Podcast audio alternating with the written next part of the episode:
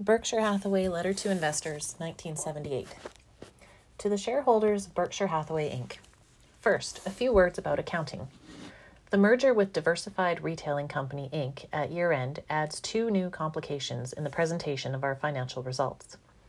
After the merger, our ownership of blue chip stamps increased to approximately 58%, and therefore the accounts of that company must be fully consolidated in the balance sheet and statement of earnings presentation of Berkshire. In previous reports, our share of the net earnings only of Blue Chip had been included as a single item on Berkshire's statement of earnings, and there had been a similar one line inclusion on our balance sheet of our share of their net assets. This full consolidation of sales, expenses, receivables, inventories, debt, etc., produces an aggregation of figures from many diverse businesses textiles, insurance, candy, newspapers, trading stamps with dramatically different economic characteristics. In some of these, your ownership is 100%. But in those businesses which are owned by Blue Chip but fully consolidated, your ownership as a Berkshire shareholder is only 58%. Ownership by others of the balance of these businesses is accounted for by the large minority interest item on the liability side of the balance sheet. Such a grouping of balance sheet and earnings items, some wholly owned, some partly owned, tends to obscure economic reality more than illuminate it. In fact, it represents a form of presentation that we never prepare for internal use during the year and which is of no value to us in any management activities. For that reason, throughout the report, we provide much separate financial information and commentary on the various segments of the business to help you evaluate Berkshire's performance and prospects. Much of this segmented information is mandated by SEC disclosure rules and covered in management's discussion on pages 24, 29 sorry, to 34. And in this letter, we try to present you a few of our various operating entities from the same perspective that we view them managerially. A second complication arising from the merger is that the 1977 figures shown in this report are different from the 1977 figures shown in the report we mailed to you last year. Accounting convention requires that when two entities such as Diversified and Berkshire are merged, all financial data subsequently must be presented as if the companies had just had been merged at the same time they were formed, rather than just recently. So, the enclosed financial statements, in effect, pretend that in 1977 and earlier years, the diversified Berkshire merger already had taken place, even though the actual merger date was December 30th, 1978. This shifting base makes comparative commentary confusing, and from time to time in our narrative report, we will talk of figures and performance for Berkshire shareholders as historically reported to you rather than as restated after the diversified merger. With that preamble, it can be stated that with or without restated figures, 1978 was a good year. Operating earnings, exclusive of capital gains at 19.4% of beginning shareholders' investment, were within a fraction of our 1972 record. While we believe it is impor- improper to include capital gains or losses in evaluating the performance of a single year, they are an important component of the longer term record. Because of such gains, Berkshire's long term growth in equity per share has been greater than would be indicated by compounding the returns from operating earnings that we have reported annually. For example, over the last three years, generally a bonanza period for the insurance industry, our largest profit producer, Berkshire's per share net worth virtually was doubled therefore compounding at about 25% annually through a combination of good operating earnings and fairly substantial capital gains. Neither this 25% equity gain from all sources nor the 19.4% equity gain from operating earnings in 1978 is sustainable. The insurance cycle has turned downward in 1979, and it is almost certain that operating earnings measured by return on equity will fall this year. However, operating earnings measured in dollars are likely to increase on the much larger shareholders' equity now employed in the business. In contrast to this cautious view about near term return from operations, we are optimistic about prospects for long term return from major equity investments held by our insurance companies. We make no attempt to predict how security markets will behave. Successfully forecasting short term stock price movements is something we think neither we nor anyone else can do. In the longer run, however, we feel that many of our major equity holdings are going to be worth considerably more money than we paid, and that investment gains will add significantly to the operating returns of the insurance group. Sources of earnings. To give you a better picture of just where Berkshire's earnings are produced, we show below a table which requires a little explanation. Berkshire owns close to 58% of Blue Chip, which, in addition to 100% ownership of several businesses, owns 80% of Wesco Financial Corporation. Thus, Berkshire's equity in Wesco's earnings is about 46%. In aggregate, businesses that we ha- control have about 7,000 full-time employees and generate revenues of over 500 million. The table shows the overall earnings of each major operating category on a pre-tax basis. Several of the businesses have low tax rates because of significant amounts of tax-exempt interest and dividend income, as well as the share of those earnings belonging to Berkshire both on a pre-tax and after-tax basis. Significant capital gains or losses attributable to any of the businesses are not shown in the operating earnings figure, but are aggregated on the realized securities gains line at the bottom of the table. Because of various accounting and tax intricacies, the figures in the table should not be treated as holy writ, but rather viewed as close approximations of the 1977 and 78 earning contributions of our constituent businesses. Blue Chip and Wesco are public companies with reporting requirements of their own. Later in this report, we are reproducing the narrative reports of the principal executives of both companies, describing their 1978 operations. Some of the figures they utilize will not match to the penny the ones we use in this report, again because of accounting and tax complexities. But their comments should be helpful to you in understanding the underlying economic characteristics of these important partly owned businesses. A copy of the full annual report of either company will be mailed to any shareholder of Berkshire upon request to Mr. Robert H. Bird for Blue Chip Stamps, 5801 Southeastern Avenue, Los Angeles, California 90040, or to Mrs. Betty Deckard for Wesco Financial Corporation, 315 East Colorado Boulevard, Pasadena, California 91109. Textiles. Earnings of 1.3 million in 1978, while much improved from 1977, still represent a low return on the 17 million dollars of capital employed in this business. Textile plant and equipment are on the books for a very small fraction of what it would cost to replace such equipment today. And despite the age of the equipment, much of it is functionally similar to new equipment being installed by the industry. But despite this bargain cost of fixed assets, Capital turnover is relatively low, reflect, reflecting required high investment levels in receivables and inventory compared to sales. Slow capital turnover, coupled with low profit margins on sales, inevitably produces inadequate returns on capital. Obvious approaches to improve profit margins include involve differentiation of product, lowered manufacturing costs through more efficient equipment or better utilization of people, redirection towards fabrics enjoying stronger market trends, etc. Our management is diligent in pursuing such objectives. The problem, of course, is that our competitors are just as diligently doing the same thing. The textile industry illustrates in textbook style how producers of relatively undifferentiated goods and capital intensive businesses must earn inadequate returns except under conditions of tight supply or real shortage. As long as excess productive capacity exists, prices tend to reflect direct operating costs rather than capital employed. Such a supply excess condition appears likely to prevail most of the time in the textile industry, and our expectations are for profits of relatively modest amounts in relation to capital. We hope we don't get into too many more businesses with such tough economic characteristics. But as we have stated before, one, our textile businesses are very important employers in their communities. Two, management has been straightforward in reporting on problems and energetic in attacking them. Three, labor has been cooperative and understanding in facing our common problems. And four, the business should average modest cash returns relative to investment. As long as these conditions prevail, and we expect that they will, we intend to continue to support our textile business despite more attractive alternative uses for capital. Insurance underwriting. The number one contributor to Berkshire's overall excellent results in 1978 was the segment of National Indemnity Company's insurance operation run by Phil Leach. On about 90 million of earned premiums, an underwriting profit of approximately 11 million was realized, a truly extraordinary achievement even against the background of excellent industry conditions.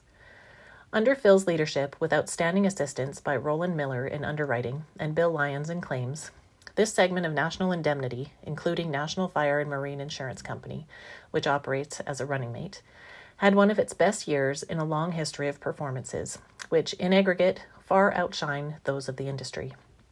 Present successes reflect credit not only upon present managers, but equally upon the business talents of Jack Ringwalt, founder of National Indemnity, whose operating philosophy remains etched upon the company. Home and Automobile Insurance Company had its best year since John Seward stepped in and straightened things out in 1975. Its results are combined in this report with those of Phil Leach's operation under the insurance category entitled Specialized Auto and General Liability. Workers' compensation was a mixed bag in 1978. In its first year as a subsidiary, Cypress Insurance Company, managed by Milt Thornton, turned in outstanding results. The workers' compensation line can cause large underwriting losses when rapid inflation interacts with changing so- social concepts, but Milt has a cautious and highly professional staff to cope with these problems. His performance in 1978 has reinforced our very good feelings about this purchase. Frank DiNardo came with us in the spring of 1978 to straighten out National Indemnity's California workers' compensation business, which up to that point had been a disaster. Frank has the experience and intellect needed to correct the major problems of the Los Angeles office. Our volume in this department now is running only about 25% of what it was 18 months ago, and early indications are that Frank is making good progress. George Young's reinsurance department continues to produce very large sums for investment relative to premium volume, and thus gives us reasonably satisfactory overall results. However, underwriting results still are not what they should be and can be. It is very easy to fool yourself regarding underwriting results in reinsurance, particularly in casualty lines involving long delays in settlement. And we believe this situation prevails with many of our competitors. Unfortunately, self delusion in company reserving almost always leads to inadequate industry rate levels. If major factors in the market don't know their true costs, the competitive fallout hits all, even those with adequate cost knowledge.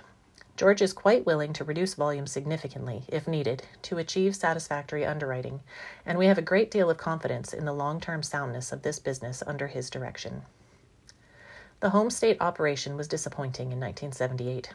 Our unsatisfactory underwriting, even though partially explained by an unusual incidence of Midwestern storms, is particularly worrisome against the backdrop of very favorable industry results in the conventional lines written by our home state group. We have confidence in John Ringwalt's ability to correct this situation.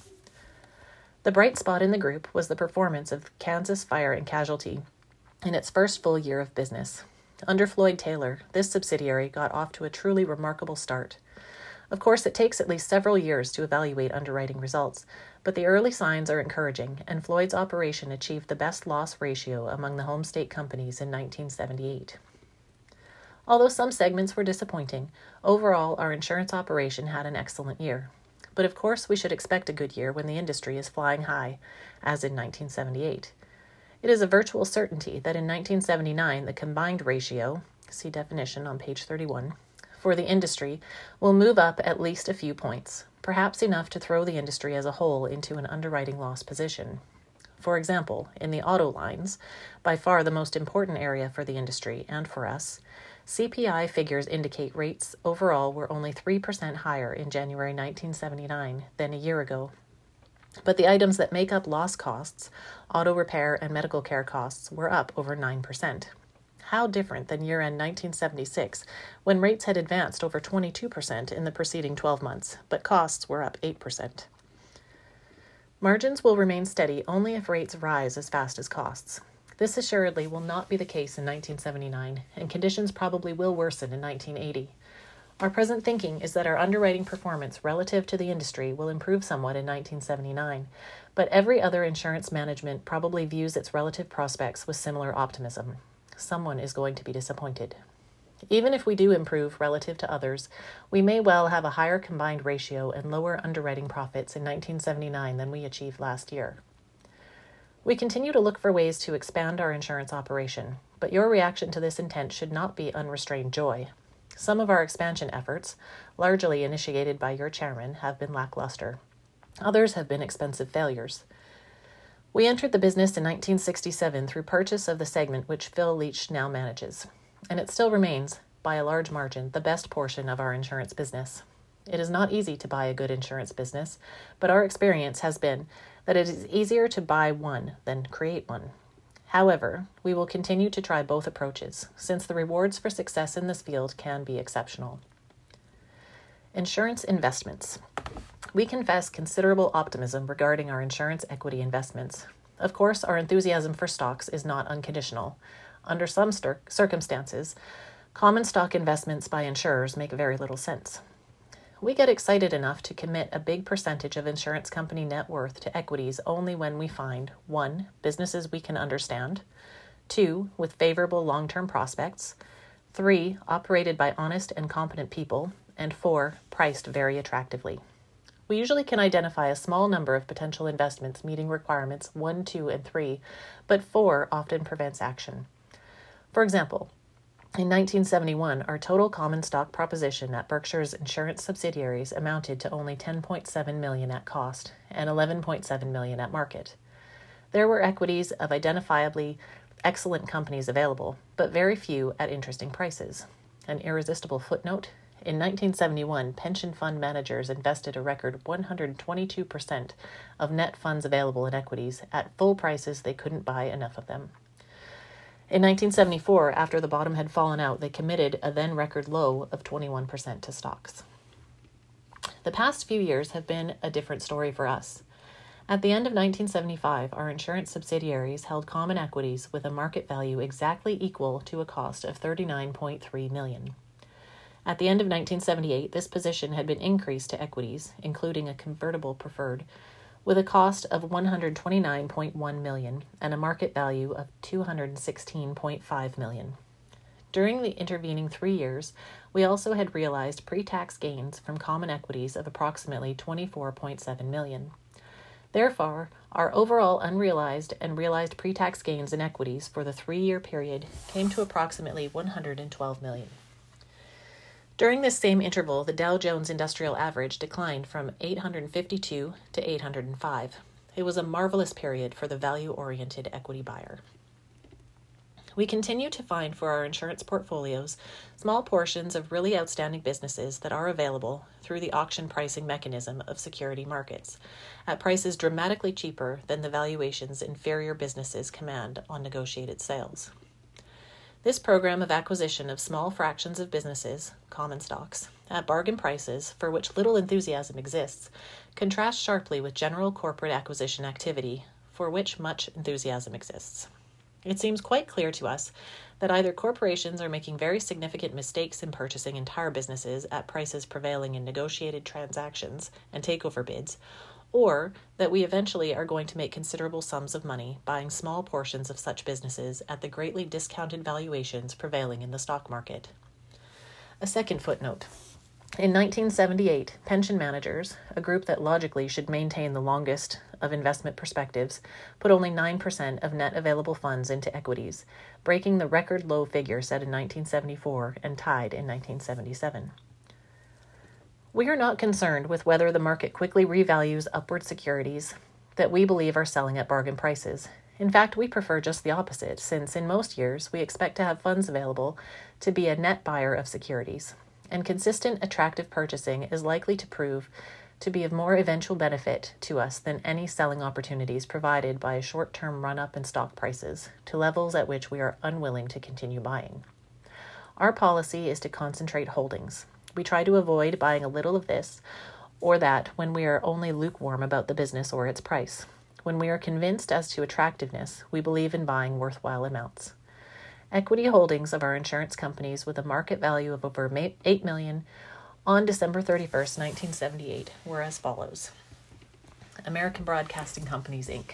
Government Employees Insurance Company Common Stock. Government Employees Insurance Company Convertible Preferred. Interpublic Group of Companies, Inc., Kaiser Aluminum and Chemical Corporation, Knight Ridder Newspapers, Inc., Safeco Corporation, The Washington Post. In some cases, our indirect interest in earning power is becoming quite substantial. For example, note our holdings of 953,750 shares of Safeco Corp. Safeco is probably the best run large property and casualty insurance company in the United States. Their underwriting abilities are simply superb, their loss reserving is conservative, and their investment policies make great sense. Safeco is a much better insurance operation than our own, although we believe certain segments of ours are much better than average, is better than one we could develop, and similarly is far better than any in which we might negotiate purchase of a controlling interest. Yet our purchase of Safeco was made at substantially under book value. We paid less than 100 cents on the dollar for the best company in the business, when far more than 100 cents on the dollar is being paid for mediocre companies in corporate transactions. And there is no way to start a new operation with necessarily uncertain prospects at less than 100 cents on the dollar. Of course, with a minor interest, we do not have the right to direct or even influence management policies of Safeco. But why should we wish to do this? The record would indicate that they do a better job of managing their operations than we could do ourselves. While there may be less excitement and prestige in sitting back and letting others do the work, we think that is all one loses by accepting a passive participation in excellent management. Because quite clearly, if one controlled one controlled a company run as well as Safeco, the proper policy also would be to sit back and let management do its job. Earning attributable to the shares of Safeco owned by Berkshire at year end amounted to 6.1 million during 1978, but only the dividends received, about 18% of earnings, are reflected in our operating earnings. We believe the balance, although not reportable, to be just as real in terms of eventual benefit to us as the amount distributed. In fact, Safeco's retained earnings, or those of other well run companies if they have opportunities to employ additional capital advantageously, may well eventually have a value to shareholders greater than 100 cents on the dollar. We are not at all unhappy when our wholly owned businesses retain all of their earnings if they can utilize internally those funds at attractive rates. Why should we feel differently about retention of earnings by companies in which we hold small equity interests? but where the record indicates even better prospects for profitable employment of capital. This proposition cuts the other way, of course, in industries with low capital requirements, or if management has a record of plowing capital into projects of low profitability. Then earnings should be paid out or used to repurchase shares, often by far the most attractive option for capital utilization. The aggregate level of such retained earnings attributable to our equity interests in fine companies is becoming quite substantial, it does not enter into our reported operating earnings, but we feel it well may have equal long term significance to our shareholders. Our hope is that conditions continue to prevail in security markets, which allow our insurance companies to buy large amounts of underlying earning power for relatively modest outlays. At some point, market conditions undoubtedly will again preclude such bargain buying, but in the meantime, we will try to make the most of opportunities. Banking. Under Gene Abegg and Pete Jeffrey, the Illinois National Bank and Trust Company in Rockford continues to establish new records. Last year's earnings amounted to approximately 2.1% of average assets, about three times the level averaged by major banks. In our opinion, this extraordinary level of earnings is being achieved while maintaining significantly less asset risk than prevails at most of the larger banks. We purchased the Illinois National Bank in March 1969. It was a first class operation then, just as it had been ever since Gene Abegg opened the doors in 1931. Since 1968, consumer time deposits have quadrupled, net income has tripled, and trust department income has more than doubled, while costs have been closely controlled. Our experience has been that the manager of an already high cost operation frequently is uncommonly resourceful in finding new ways to add to overhead, while the manager of a tightly run operation usually continues to find additional methods to curtail costs, even when his costs are already well below those of his competitors. No one has demonstrated this latter ability better than Gene Abegg. We are required to divest our bank by December 31st, 1980. The most likely approach is to spin it off to Berkshire shareholders sometime in the second half of 1980. Retailing. Upon merging with Diversified, we acquired 100% ownership of Associated Retail Stores, Inc., a chain of about 75 popular priced women's apparel stores. Associated was launched in Chicago on March 7, 1931, with one store, $3,200, and two extraordinary partners, Ben Rosner and Leo Simon. After Mr. Simon's death, the business was offered to Diversified for cash in 1967. Ben was to continue running the business, and run it he has. Associated's business has not grown, and it consistently has faced adverse demographic and retailing trends. But Ben's combination of merchandising, real estate, and cost containment skills has produced an outstanding record of profitability with returns on capital necessarily employed in the business often in the 20% after tax area. Ben is now 75, and like Gene Abegg, 81, at Illinois National, and Louis Vincenti, 73, at Wesco, continues daily to bring an almost passionately proprietary attitude to the business. This group of top managers must appear to an outsider to be an overreaction on our part to an OEO bulletin on age discrimination.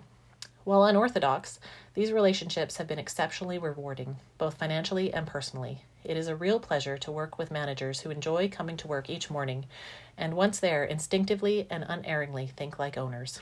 We are associated with some of the very best. Warren E. Buffett, Chairman, March 26, 1979.